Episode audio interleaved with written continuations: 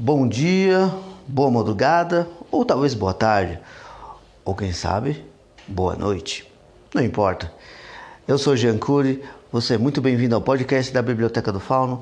Independente da menção honrosa da nossa citação, hoje vamos fazer um complemento do word building e vamos falar da corrupção de um bestiário muito legal. Vamos falar sobre a montaria abissal, ou como muitos conhecem na cultura pop em geral, o pesadelo. Como todos sabemos, o pesadelo é nada mais que uma criatura corrompida. Independente do que você utilize ela, a gente pode criar uma origem básica. Pode ser um unicórnio que foi capturado por seu antagonista ou um reino independente. Whatever. Que quando retiraram o chifre, Alguém sabia que daquela carcaça morta, não carcaça, né, mas o corpo em si, ainda poderia ser reutilizado por uma coisa muito maior. É isso mesmo que você está pensando. Imagine um ser que antes era puro, não só na sua essência de vida, mas nos seus poderes, ser transformado num cavalo, seja ele como uma montaria totalmente decrépita ou até mesmo algo carbonizado que em meio a seus ferimentos tenha tipo aquele brilho como se tivesse uma chama por dentro. É, cara, a visualização ou a mentalização para um pesadelo, o nome já é bem descrito a isso. Porque querendo ou não, independente do ser que você use, seja um Pegasus, uma, um unicórnio ou um cavalo de sangue divino, não importa. É uma é uma coisa assim aterradora, porque ele tem diversos complementos aos poderes que a gente vai descrever, mas o problema é quem poderia criar um negócio desse já é alguém que pode também ser um baita trabalho para o seu protagonista, porque esse tipo de ser ele é quase indomável, mas não para quem o criou. Mas referente a isso, vamos para os poderes. Primeiro poder que eu colocaria isso seria mais ou menos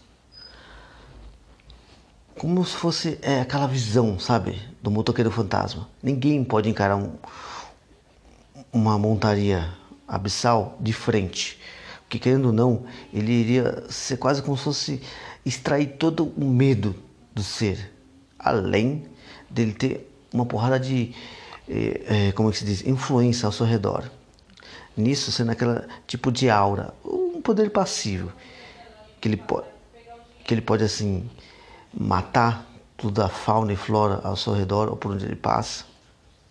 Ele pode também complementar a ter tipo poderes que auxilia quem é um monte, como por exemplo, todo inimigo que ele abate ou dá um ferimento, ou vai criar uma sequela para a alma, ou aquele herói ou ou, ou até um aliado do seu herói, ou até mesmo figurantes, reerguerem-se como mortos-vivos. Já pensou que loucura? Mas também ele pode até mesmo ter uma forma de teletransporte sobre as sombras, ficar invisível entre as sombras, ter uma super velocidade, poder caminhar até mesmo sobre a água. Cara, é infinito, até mesmo voar. Pois se ele for feito através de um, um Pegasus, ele pode ter aquelas asas de morcego ou de gárgula. Já pensou -se? que loucura? É uma questão de você também complementar o que você quer, não somente visual, mas de poderio.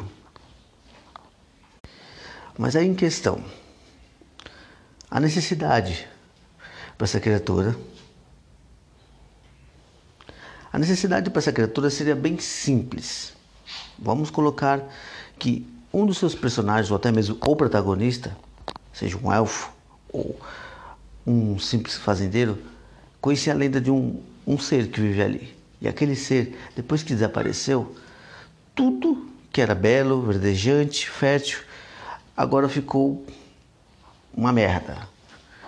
Vou falar logo a verdade. Ficou tudo frio, ficou tudo triste.